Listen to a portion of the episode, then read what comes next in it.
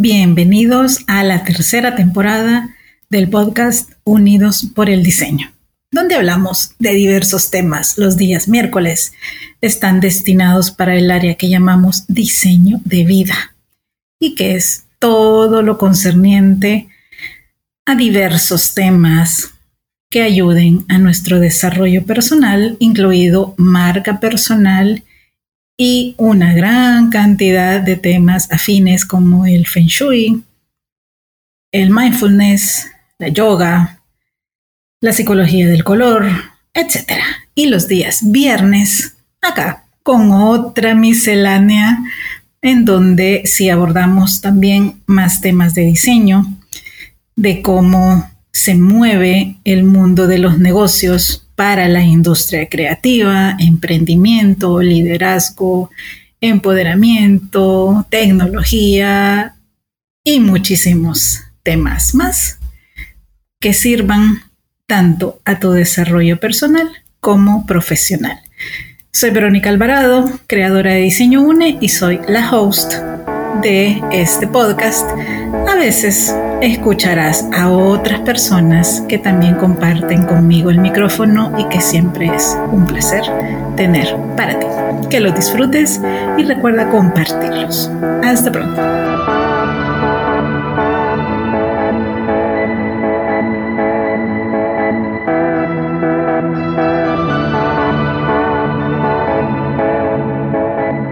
Y nos trasladamos ahora a Canadá. Debo confesarles que este episodio lo he querido grabar en diferentes momentos y creo que este es de verdad el momento perfecto. Este es uno de los dos caballeros que nos van a acompañar en esta serie dedicada a las mujeres por el Día Internacional de la Mujer y que como ya escucharon en los primeros episodios, se llama esta serie Las mujeres podemos ser lo que querramos. Estrenamos Inspirador en el podcast. Sin embargo, es una persona que conozco hace casi 20 años, parece mentira que ha pasado tanto tiempo, y que estoy segura no solo les va a llamar mucho la atención su trayectoria, sus experiencias, sino una cultura en particular que también admiro mucho y, que él ha tenido el privilegio de vivir de cerca, formar parte de ella. Y así lo voy a dejar ahorita con la incógnita de esos puntos que iremos abordando más adelante. Por el momento, bienvenido Ramsés Calderón a Unidos por el Diseño. ¿Cómo estás? Muchísimas gracias, Verónica, por invitarme y para mí pues es un es un honor poder ser parte de este, este podcast tan importante sobre, sobre la mujer. Muchísimas gracias por la invitación y muchísimas gracias a todos los escuchas.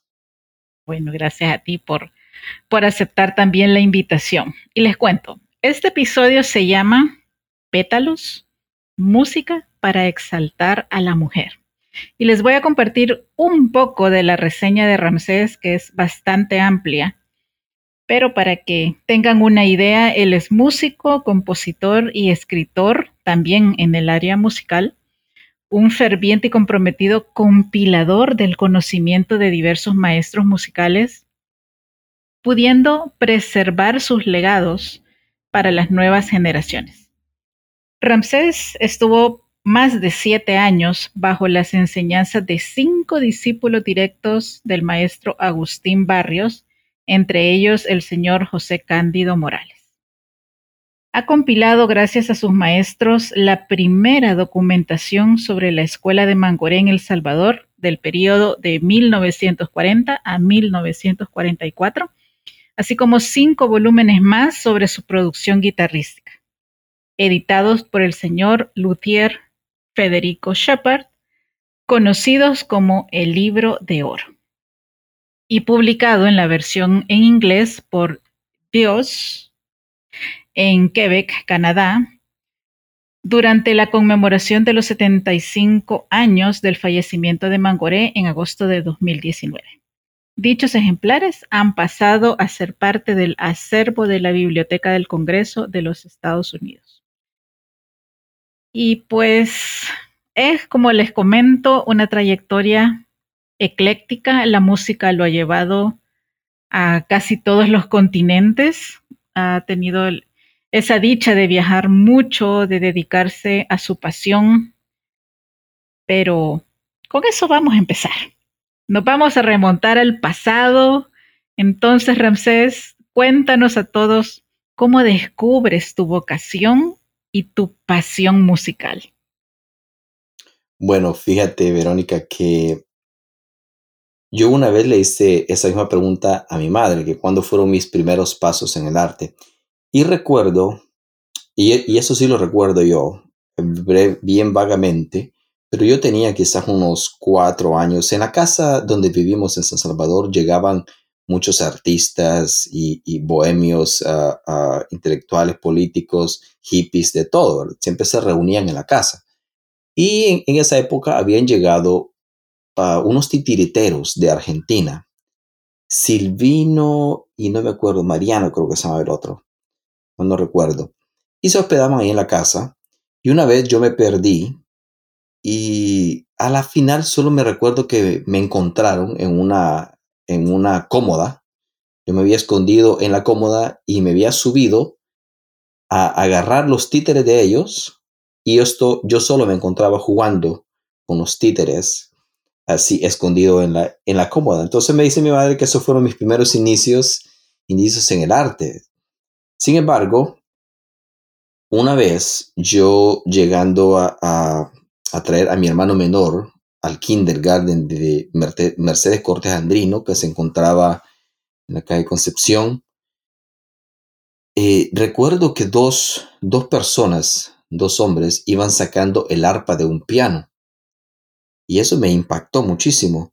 Entonces inmediatamente seguí eh, por el pasillo para ver dónde se encontraba eh, los restos. Yo no sabía lo que era, solo recuerdo que era una especie de arpa. Y llegué al cuarto y en, el cuarto había muchas goteras, ah, el cielo ya se estaba cayendo y, y el piano despedazado y muchos papeles en el suelo, muchos papeles en el suelo de música. Y eso me impactó. Entonces para mí eso fue una, ah, algo realmente que me marcó para lo que yo iba a hacer uh, años después. Al mismo tiempo, mi bisabuela le decía a mi mamá, hay que poner a estudiar música a estos niños, refiriéndose a mi hermano mayor y a este servidor, con los señores de a la vuelta. Los señores de a la vuelta eran los hermanos Andrino, los, bisnietos de, de, José Escolástico Andrino, que se llama el padre de la música en El Salvador, y los primeros discípulos de Mangoré en El Salvador. Entonces, es algo como que ya estaba, digamos, ah, predispuesto como para poder hacer algo. Y así comenzó realmente esa, inquietud. Se consolidó un poquito más cuando ya tenía unos 10 años y yo comencé a, a, a tocar marimba, eh, un, un, instrumento que siempre me llamó la atención. En ese momento yo me encontraba en Aguachapán, pero esos fueron realmente los inicios que marcaron de una forma muy, muy directa, muy impactante lo que iba a ser eh, la carrera musical. Wow, con marimba. No es un instrumento fácil, no es como decir flauta, que tampoco es que sea fácil, pero recuerdo que en la escuela de música era el primer instrumento con el que uno comenzaba.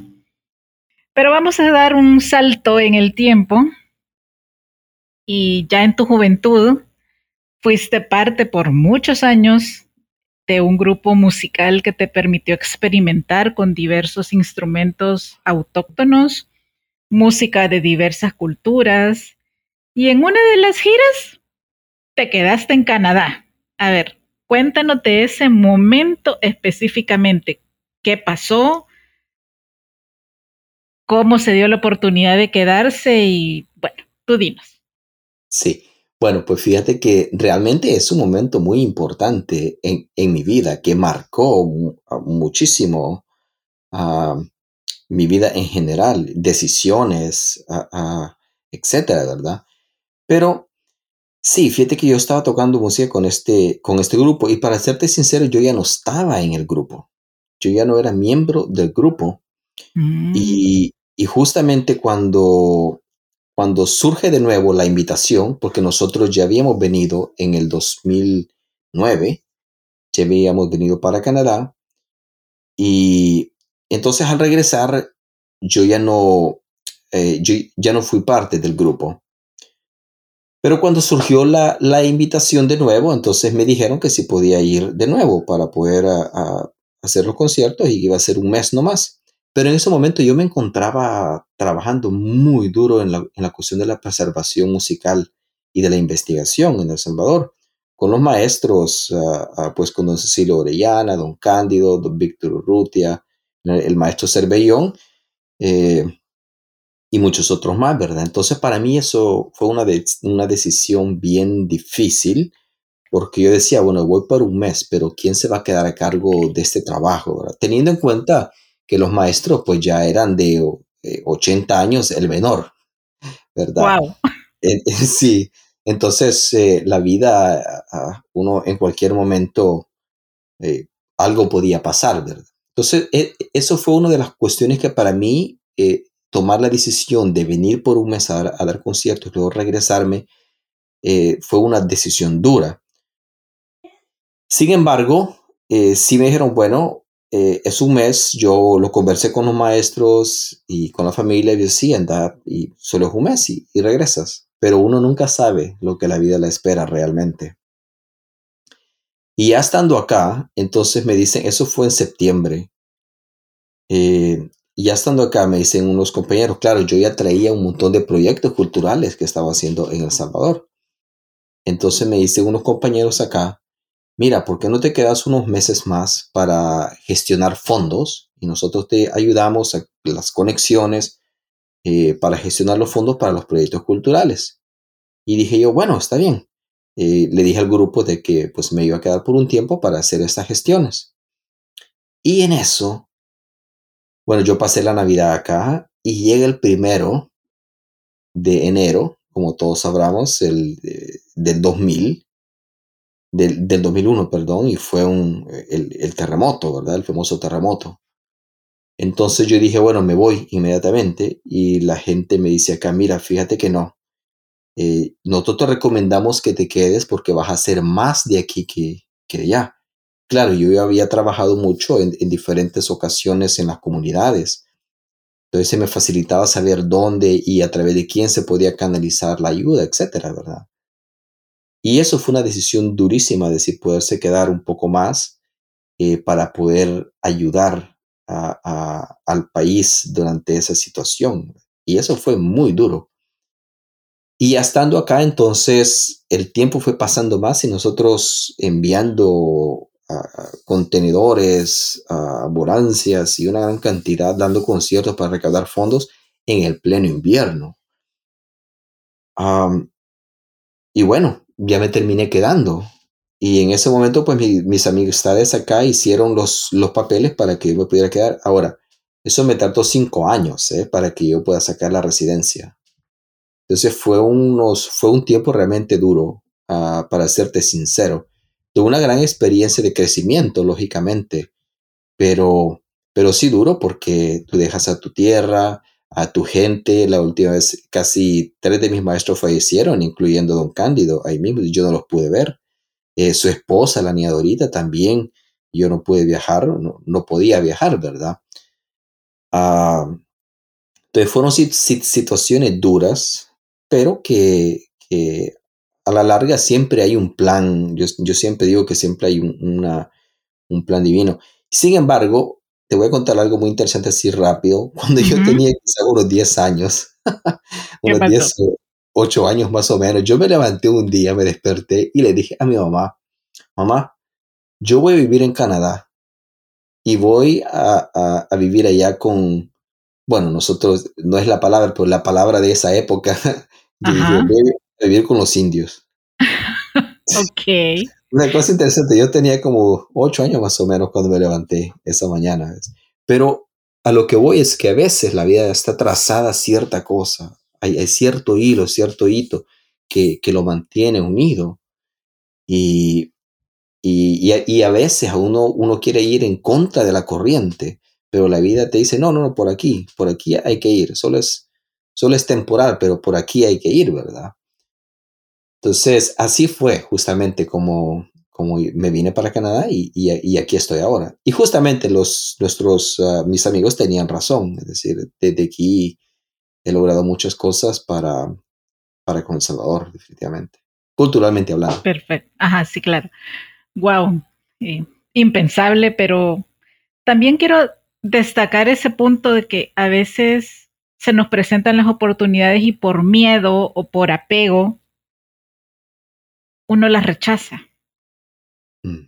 Y yo quiero que pues nuestra audiencia reflexione este punto porque a todos, de eso sí estoy segura, a todos se nos presentan oportunidades y a veces las dejamos pasar. Y sí pueden transformarnos la vida positivamente. Ahora, es muy importante en esta entrevista no solo el logro de un gran sueño tuyo, que pues uno ya era vivir en Canadá, sino otro sueño aún más trascendente en tu vida, y eso era ser parte de la cultura nativa norteamericana. Les cuento, desde que yo conozco a Ramsés, a pesar de tener un nombre egipcio, él físicamente parecía ya parte de la cultura siempre ha tenido el cabello largo, pero cuando nos hicimos amigos lo tenía todavía muchísimo más largo. Imagínense cómo son las cosas. Entonces, me gustaría que nos compartieras, por favor, lo más importante, porque sé que no puedes revelarlo todo, cómo se dio el conocer eh, a miembros de la cultura, cómo lograste ser parte. Sé que ellos tienen algunas pruebas para admitir a las personas, especialmente pues si son de, eh, de fuera, y cómo esto te fue transformando. Sé que son un montón de preguntas, pero tú me entiendes. Sí, sí, sí. sí, fíjate que realmente sí, desde vuelvo a lo que mencionaba antes, yo desde niño siempre me identifiqué con la, con la cultura de los pueblos originarios, tanto nuestra en El Salvador como en general, en general, realmente en general es la visión, la cosmovisión de, de, la vida de los pueblos originarios que siempre me, me mantuvo atado. Y eso quizás viene por el, por mi bisabuela, ¿verdad? Acordémonos que todos en este caso somos mestizos y, tenemos parte de, parte de los pueblos originarios de, nuestros ancestros en nosotros, pero que en su mayoría nosotros no, no realmente lo reconocemos por el prejuicio a que, que la historia pues nos ha implantado, ¿verdad? Pero realmente yo he tenido eso Quizás sea por el implante justamente, como te decía, de mi bisabuela con respecto a la, a la, a la naturaleza, al respeto a las, las conversaciones con las plantas, que hay seres eh, eh, más allá de lo que nosotros simplemente vemos con los, con los ah, ojos físicos, ¿verdad? Y entonces yo de, de, niño siempre tenía eso, pero tenía una gran conexión eh, con, los, ah, con los pueblos del norte, por alguna razón desde niño. Y al llegar acá, lo primero que pregunté fue dónde puedo ver yo, dónde puedo ir a una comunidad. Y me decían, pero eh, no sabemos, pues, dice que ellos quizás están lejos, no sabemos dónde. Y entonces para mí fue un choque también, porque decía, ¿cómo si tú estás viviendo acá desde hace mucho tiempo y no sabes dónde están las primeras naciones o dónde están, dónde puedo conversar con alguien de ellos? Entonces, finalmente, eh, casi un año y medio después de que, de que yo ya estaba acá en Canadá, eh, fuimos a dar un concierto a un lugar, a un pueblo cerca de Toronto, y le pregunté al organizador, le dije, mire, ¿tú de casualidad conoces a alguien eh, de los pueblos originarios que, que, se encuentre por ahí o tiene esa amistad, yo, yo quisiera esta, eh, establecer una relación con ellos. Y justamente dice, sí, eh, él, él, va a llegar al, al, al, concierto. Y llegó al concierto y conversamos, con, conversamos largo y tendido. Uh, y lo primerito ju fue justamente, ¿por qué? el por qué, cuál es la razón de, eh, de, de, que yo quiero establecer contacto con ellos. Uh -huh. Ajá, ok. Y porque no es una cuestión de curiosidad, ¿ves? Ajá. Como, no es una cuestión como, como lo, digamos, como lo, lo perpetra Hollywood, ¿verdad? De una cuestión romanticismo de alguien con plumas y, bien, bien romanticismo, ¿verdad? Entonces yo conversé y, me dijeron, ok, ok. Entonces, mira, me dicen, vente, eh, te voy a llevar a mi casa. El siguiente, en dos fines de semana hay un powwow y te voy, te, vienes una noche anterior, duermes en mi casa y luego nos vamos para la, para la ceremonia de la salida del sol. Y ahí te presento yo con los otros ancianos. Y así fue. Y fue una cuestión, una maravilla. Realmente yo me sentí como, como que estaba como que era parte de, eh, hacerlo como que yo ya, ya había vivido eso. Y, y establecí una, una relación inmediata, un, contacto inmediato con ellos. Y, tuve el honor, pues, que, que casi al instante, realmente, realmente casi al instante me dieron muchos honores. Eh, para, para, para poder guardar, pero más bien para poder ayudar a las comunidades. Y justamente me recuerdo que uno de, uno de los ancianos me dice, eh, mira, me dice, aquí yo he venido guardando esta pipa desde hace, muchos años, pero era, justamente para ti, mes. Entonces esto va a ayudar a, tu gente, tu familia, y, a la, y a la comunidad. Y ahí comenzó ahí comenzó toda la relación, yo ya comencé a hacer muchas, uh, muchas ceremonias y, entonces al poco tiempo fui adoptado por una familia eh, de la nación Ojibwe y comenzamos a hacer muchas ceremonias y, y, y muchos powwow. Era casi todos los fines de semana, eran diferentes actividades en todas partes, viajando, viajando, ceremonias, powwow. Y y luego me volví entonces un ayudante de los ancianos. Mm. ¿Y te, te, dieron un nombre en su tradición? Sí, sí, sí. ¿Y eso se puede decir o no? Uh, sí, sí. Um, lo, sí. voy a decir. realmente sí, como es no, realmente sí, porque uno cuando uno lo habla, es decir, cuando uno te, te presentas, tú pre, te presentas con tu nombre eh, lo que se llama tu nombre espiritual o tu, o, o, o tu guía, digamos así, ¿verdad? Um, entonces para mí siempre fue el, el, el águila blanca. Ah, uh, okay. Pero también, pero también en otra ceremonia hubo otro que me dio también el nombre eh, de el águila dorada que cuida la puerta del sur. Um. Y sí, y hasta ahí lo dejo. Pero okay, okay. Sí, es, sí es, es, realmente ha sido mucho honor. Pero fíjate que no, no es. Um, con eso vino muchas cosas, vino mucha responsabilidad.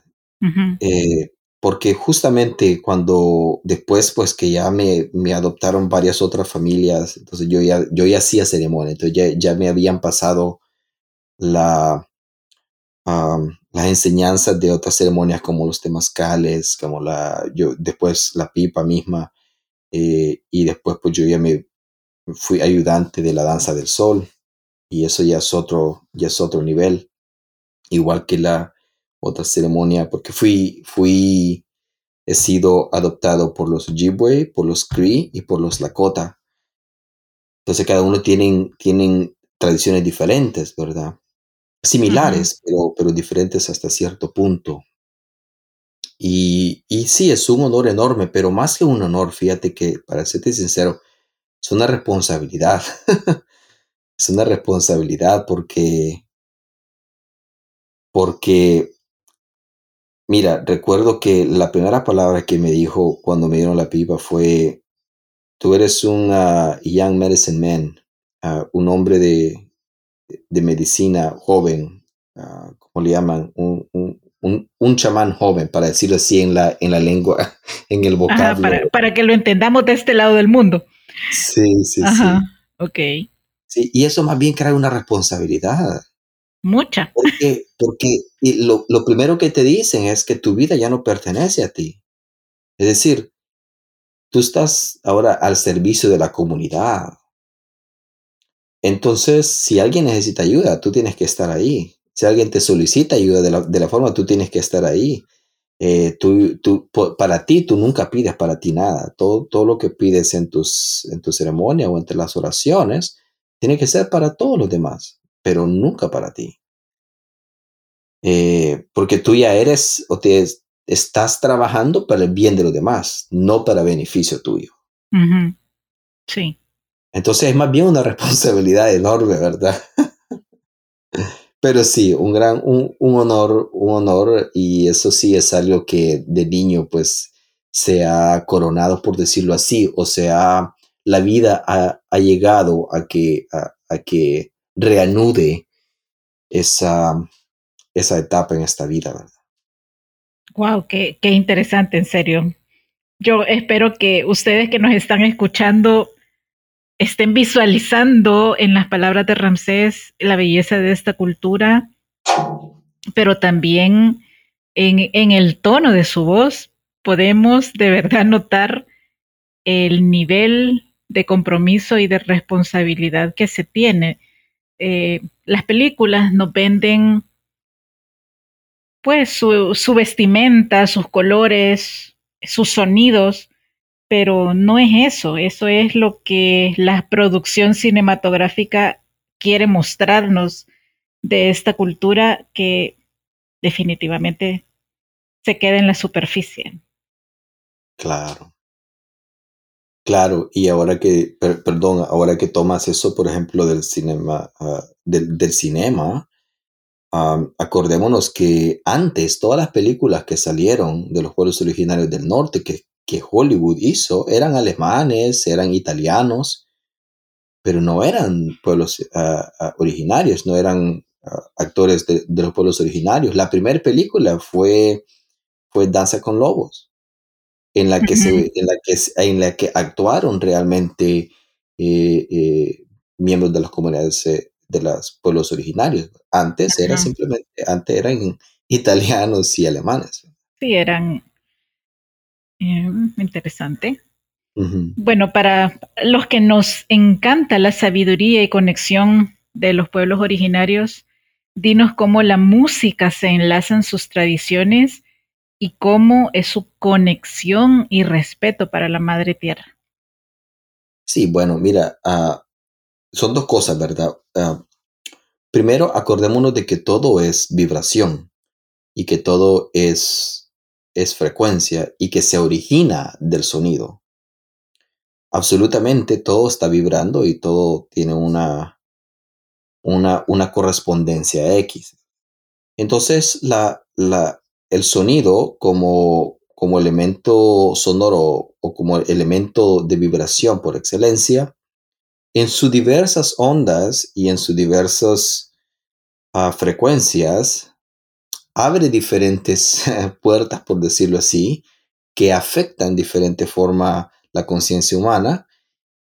Y hay, en particular en los pueblos originarios, eh, en todo el mundo, siempre, siempre se utilizan uh, sones para, para invocar, para, y para, para llamar, eh, sones para todo, es decir, para cualquier, para el propósito que se tenga.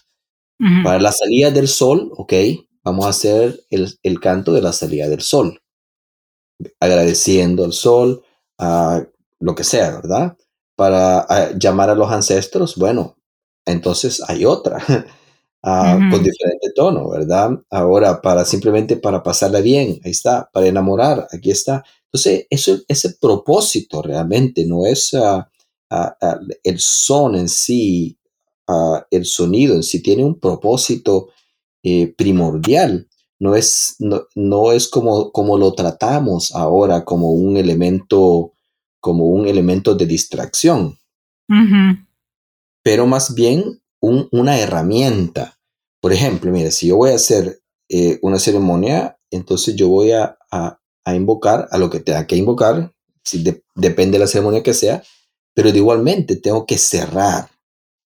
Entonces, hay una canción, hay unos sones que están para abrir en medio y los sones que están para cerrar, para que no quede, para que se cierre el círculo energético o para que los ancestros puedan realmente regresar, ¿verdad? Y que no queden en este plano. Ok. Y, en el caso del tambor, que es lo que se utiliza mucho acá, es porque es el sonido de la madre tierra, ese sonido del corazón, ¿verdad? Ok.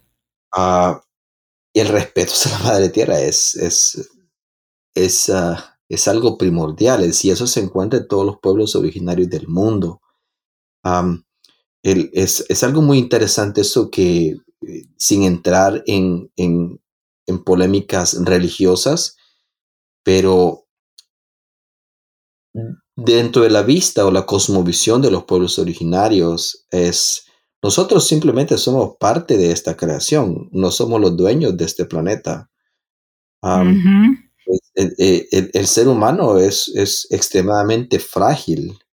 La, tierra se puede regenerar, pero el ser humano es muy difícilmente. Eh, y entonces con el tiempo a nosotros se nos, se nos educó de que nosotros somos los dueños de este planeta porque somos los más inteligentes, ¿verdad? Y es todo lo contrario, ¿verdad? Entre comillas. Entre comillas, sí. Y es todo lo contrario, es decir, la responsabilidad que hay para, para, para cuidar. Imagínate, mira, nos levantamos en la mañana y no le damos, ni, pero ni tan siquiera nos damos cuenta de que está una planta, de que está un árbol y que si no fuera por ese árbol, que tenemos una interacción extremadamente íntima con el árbol, porque imagínate que lo que yo exhalo, él lo respira, y lo que él exhala, yo lo respiro. Es una, es una, es una relación, pero extremadamente íntima que se tiene. Pero, pero ya no, pero nos acostumbramos a que simplemente ahí está. No nos levantamos y le damos gracias que era parte de lo que hacía, de lo que le llamaban antes paganismo. Eh, el poder, y no era culto a la naturaleza, simplemente el reconocer los seres de la naturaleza. Entonces, definitivamente es algo muy, muy profundo, pero que podemos tocar ciertos aspectos. Pero definitivamente ah, hay que hacer uh, conciencia sobre ello, sobre todo ahora en estos tiempos que estamos viviendo y de, y de inculcarle a, las nuevas generaciones la importancia de esto. Sí, sí, yo quería hacer esta no, no introducción al, al, punto de tu propuesta musical, sino una aclaración a, a, toda nuestra audiencia. De, seguramente se estén preguntando, Vero, ¿por qué estamos hablando tanto de las culturas norteamericanas? Eh, no solo es porque tú eres parte de ellas y la has vivido. Lo que estamos escuchando es de primera mano, no es eh, alguien que ha ido de visita, sino alguien que lo ha vivido. Y por eso quería que nos explicaras diversos tópicos, porque pues hablar de ellos es enorme, es súper interesante y podríamos hacer toda una serie de, de podcasts eh, nada más hablando de, de su cultura, de sus tradiciones y de cómo se conectan y honran a la Madre Tierra. Luego de todo este tiempo, Ramsés, eh, siendo parte de ellos, que ya tú llevabas un bagaje de Centroamérica, de nuestra cultura y de, pues también tienes un nombre egipcio, o sea, tú eres un, mix de culturas. ¿Cómo llegas luego a desarrollar tu propuesta musical que tiene una visión holística con un objetivo de transformar a las personas, de tocar a las personas positivamente? Cuéntanos cómo nace tu propuesta musical. Sí, fíjate que es bien compleja, porque sí, Mi interés siempre ha sido desde, desde niño, desde muy temprano, la sanación. El interés de, utilizar diferentes recursos para poder ayudar a, los que están, para ayudar en general, digamos así. Pero claro, mi elemento era la música.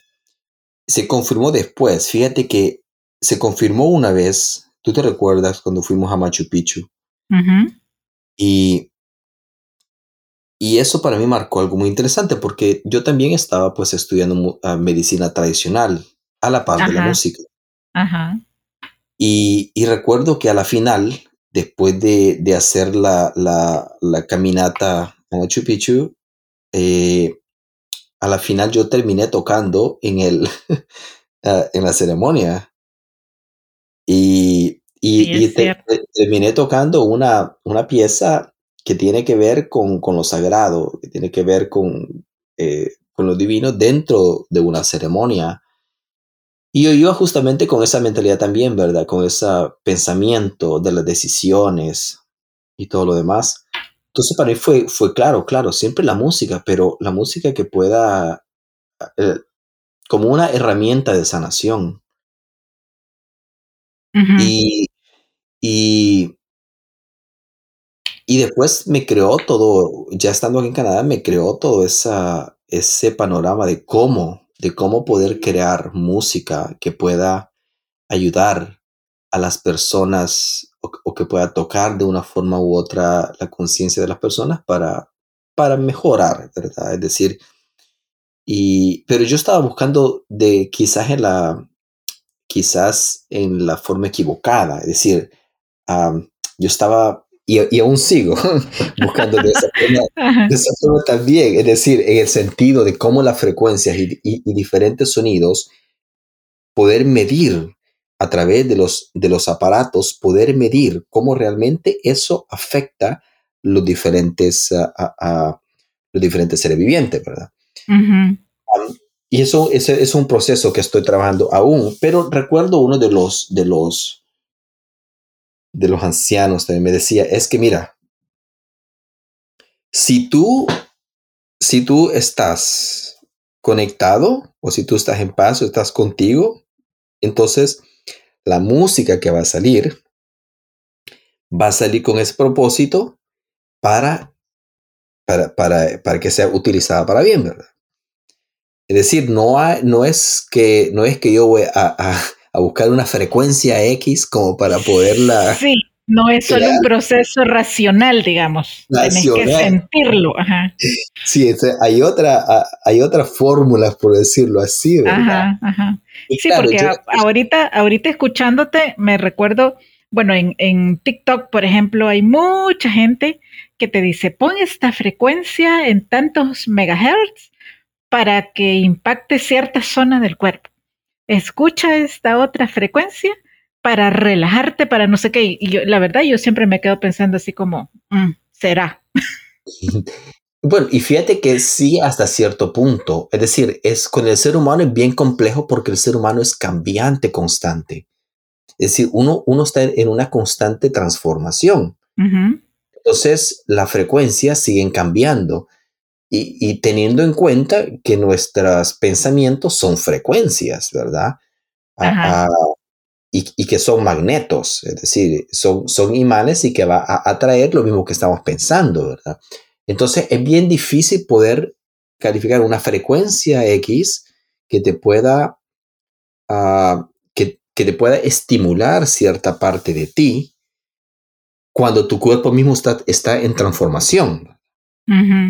Sin embargo, sí, hay ciertas frecuencias que, que van a, los diferentes aspectos de la, del subconsciente. Y eso es donde va, eh, el, donde el sonido realmente afecta. Es la parte de la del subconsciente, de la mente.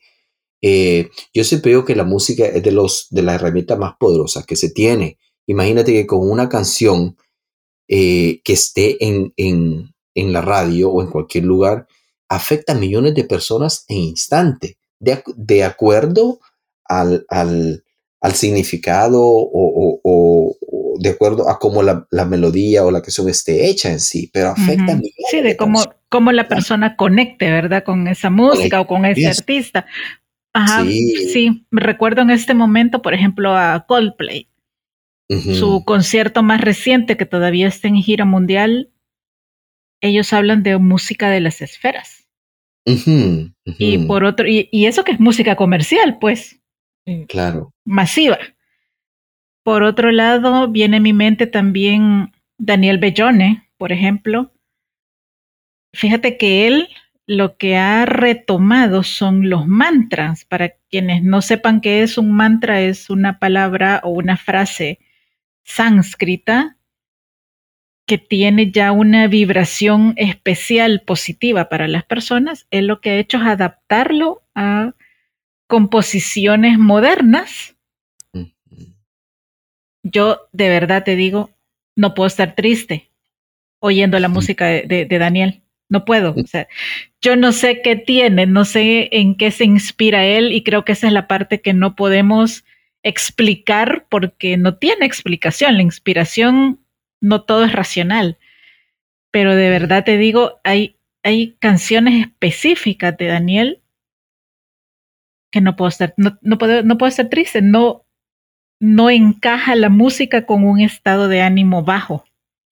te, lo sube, te lo sube. Y de verdad, yo le, de acá lo hemos entrevistado dos o tres veces, creo, en diferentes momentos, y yo le digo siempre, Dani, no sé qué haces con tu música, pero yo te doy testimonio, le digo, que me hace sentir alegre cuando estoy triste.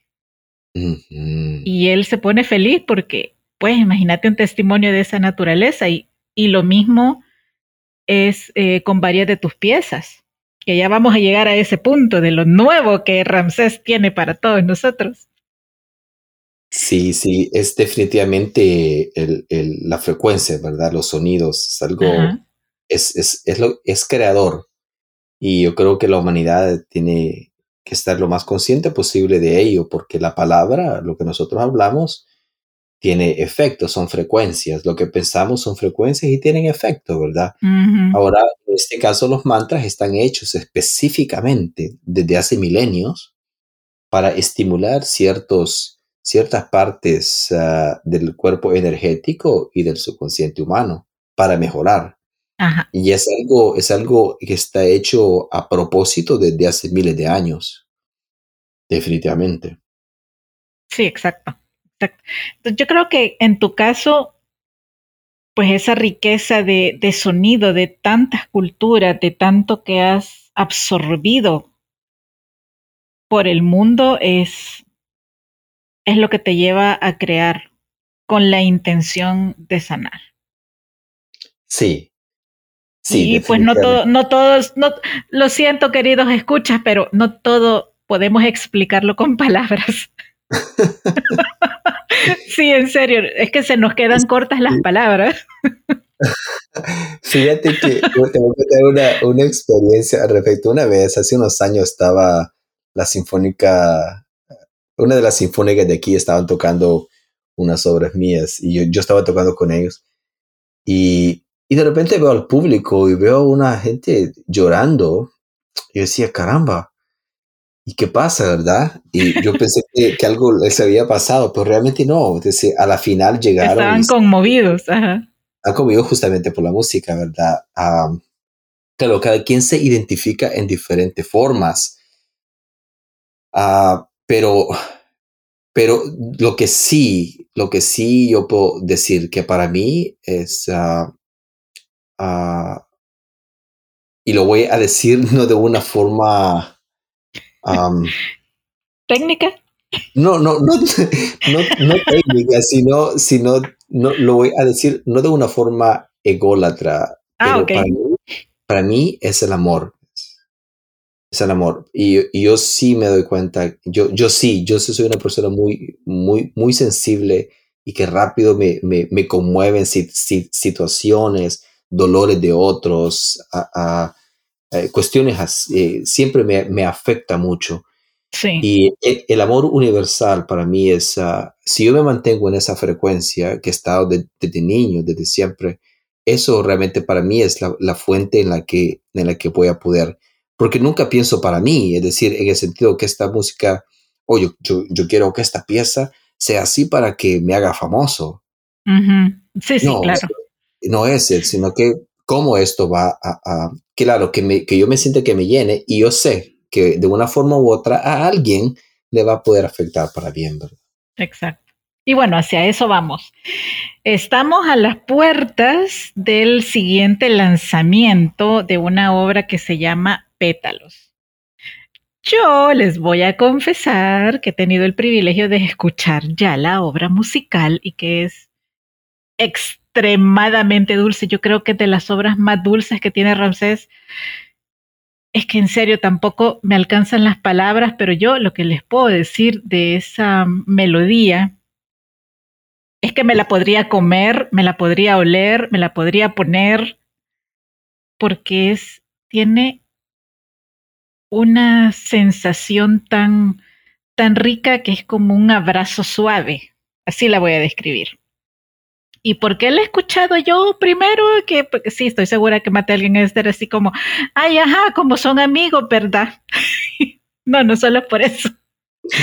Diseño Une, pues tiene el gusto de, de llevar la línea gráfica y el branding de Ramsés Calderón, que esa también es su marca comercial. Y pues lo que ustedes verán que él ya empezó a publicar, pues nosotros en combinación con él hemos tenido la dicha de, de crearlo. Pero cuéntanos más sobre la inspiración de Pétalos Ram. Sí, bueno, fíjate que Pétalos, uh, para ser sincero, la escribí hace dos años más o menos. Y, y pensando en la energía femenina del universo, pensando en la energía del matriarcal, de, las, de, nuestros ancestros, de la mujer, eh, de las hijas, de las madres, esposas, pues, hermanas, etcétera, ¿verdad? pensando pero sintiendo eso, es decir, eh, uno, yo como, yo como varón o como hombre tengo, yo igual he tenido la experiencia de tener a una madre, de tener hermanas, abuelas, abuelos, eh, muchas amistades eh, femeninas, una hija, y, y yo estoy muy, es decir, mi, mi visión es algo siempre que la, la, la, mujer, sin la mujer, es decir, sin esa forma, sin esa energía femenina, eh, el mundo está, eh, estaría más, más convulsionado, más, más convulsionado de, de, lo que se encuentra. Ajá, ok. Es decir, yo, y no me estoy refiriendo, no, no, no me refiero a feminismo. No, no, no, estamos hablando de una energía sutil, elevada, que es la que da origen, la que da vida. Estamos hablando de, de la mujer sabia. Claro, de la creadora. Sí, sí, la, justamente. Entonces, Pétalos nació de esa, con esa, con esa idea. Y sí, y te soy sincero, fíjate que yo comencé a tocar en la guitarra y, los dedos como que se iban moviendo ellos solos. Eso sí pasa en diferentes ocasiones. Es decir, yo no, aunque yo siempre digo, tengo que uno no tiene que, yo no soy de las personas que espera, como dicen muchos, a que la inspiración llegue. Tú sientas a trabajar y te sientas a trabajar. Es decir, vas a escribir, entonces, ok, ¿sobre qué voy a escribir ahora? Me voy a sentar y voy a escribir, ¿verdad? Pero hay piezas en las que, en las que llega algo, hay, uno se conecta con una, son, frecuencias de nuevo, ¿verdad? Se conecta a, a, una radio fuera del sensorial y entonces vienen diferentes tipos de, de, frecuencias sonoras. Eh, y, así nació. Entonces los dedos simplemente se iban moviendo y decía, ok, yo tengo que escribirlo rápido o lo voy a grabar rápido para que no se me olvide. Porque de repente viene otra melodía, entonces se me va la otra, ¿verdad? Sí, sí, claro. Así y bueno, ok. Y bueno, casi finalizando esta entrevista, dinos por qué es importante para ti reivindicar y exaltar a la mujer. ¿Qué somos ahora en la inspiración de esta obra musical? Ah, mira, yo no es ahora, es decir, para mí, para mí siempre, siempre ha sido así, es decir, nuestro sistema de los pueblos originarios desde, siempre ha sido un sistema matriarcal.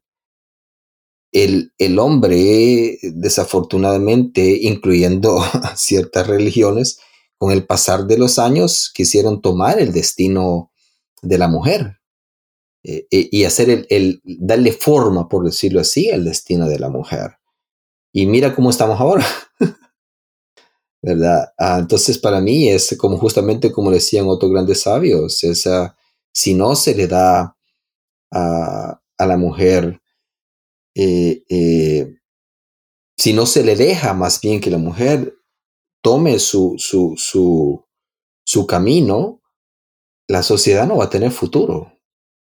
El mundo en sí no va a tener futuro. Pues. Sin irnos a los extremismos, lógicamente, porque no estamos hablando, como decía, de, de, feminismo, sino de la, del, realmente de la, del desarrollo de la conciencia energética de, de, ambos. Pues, y para mí es importante, y, y me está siendo claro ahora que veo las sociedades, las nuevas generaciones, eh, de que estamos volviendo a, a un sistema matriarcal. ojalá que sea, que sea bien dirigido por las, por las abuelas, ¿verdad? Es decir, por eso que desde antes, tú te acuerdas, eh, nuestros ancestros siempre, las abuelas estaban presentes en todos, ¿verdad? Las tías siempre estaban ahí y realmente quienes tomaban en sí las, ah, las decisiones en general del bienestar de la sociedad era, era, era la mujer. Lógicamente, el, hombre, el hombre también, pues, no es que el hombre estaba relegado, no, pero son funciones. Eh. estamos hablando de un complemento, no de uno por encima del otro. Claro, claro, claro. Es, es justamente como decir Vive Cananda, claro, ¿verdad? Un, un ave, el ave no puede volar solo con una ala, ¿verdad? Ajá. Entonces, uh, entonces, para mí es muy importante esto y que la nueva generación y que los jóvenes, eh, eh, y a, mi niña, yo constantemente todos los días, ah, con todo el respeto que ella, como todos se merecen, pero yo siempre estoy eh, demostrándole como hombre, no solo como hombre, pero como papá, pero como hombre también, como una figura paternal, que ella sea que pueda tomar sus decisiones, aunque a veces a mí no me puede gustar, pero yo le igual, igual tú me lo dices y tú, y tú lo tomas, ¿verdad? Y eso es la responsabilidad, para que ella también se sienta respetada, es decir, que desde niña ella sepa que tiene voz. y, que no está haciendo, que no está haciendo lo que, lo que uno dice es lo que se hace, ¿verdad?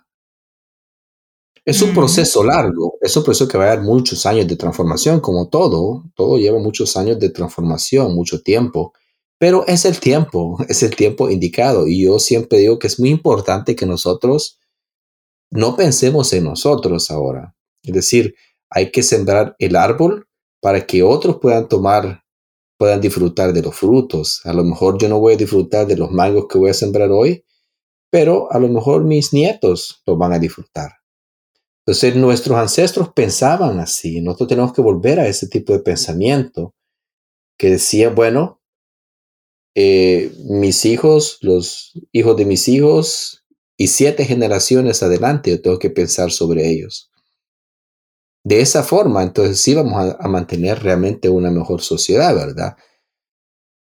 Y con la, con la lanza de la visión eh, de la mujer, y eso está claro, eso está clarísimo. Es decir, la mujer de por sí, quizás por su misma, por su misma naturaleza de dadora de vida, desde que nace ya trae una forma de ver las cosas mucho, pero muy diferente que el hombre. Por decirte algo, el, hombre ve un caso de un punto de vista cuando la mujer al mismo tiempo ya lo está viendo por cinco puntos de vista. Pero es el mismo, es el mismo, la naturaleza misma la ha dotado así, ¿verdad? Por, la, por su misma ah, naturaleza de, dar, de dar vida. Así es. Y bueno, para que todos estén pendientes del lanzamiento de, de pétalos y puedan sentir todo lo que hemos estado conversando. ¿Cuándo va a ser el lanzamiento? ¿Dónde pueden inscribirse si quieren ser parte de la primicia? ¿Y en qué redes sociales te pueden encontrar y seguir? Sí, bueno, mira, el lanzamiento va a ser el 23 de, marzo, justamente unos días después del, equinoccio de primavera. Y, me pueden, lo, pueden escuchar en cualquier plataforma digital a, Spotify, a YouTube, Apple Music, iTunes, Amazon Music, en TikTok, en lo que, en lo que sea factible para, para los gustos de cada quien. Y mis redes sociales, pues estoy como Ramsés Calderón y ahí me, me van a identificar con, me encuentro sentado con una guitarra. Perfecto. De igual forma en, en, en, en, Instagram, ¿verdad? Igual como Ramsés Calderón, compositor. Ok. Bueno, qué gusto escucharte, Ram. Gracias por compartir tanto con la audiencia de Unidos por el Diseño. Espero que ustedes hayan disfrutado de este episodio en este mes especial conmemorando el Día Internacional de la Mujer. Y pues quedas invitado para nuevos lanzamientos, para seguirnos eh, comentando de tu inspiración y de cómo la música puede sanar y transformar positivamente a las personas. Bueno, muchísimas gracias, Vero, por, ah, por invitarme nuevamente. Eh, gracias a toda la audiencia. Espero, espero pues eh, eh, que podamos haber compartido algo ah, que sea de agrado y hasta la próxima. Gracias, Ram. Y como siempre les digo, abrazos, bendiciones y nos escuchamos pronto. Hasta luego.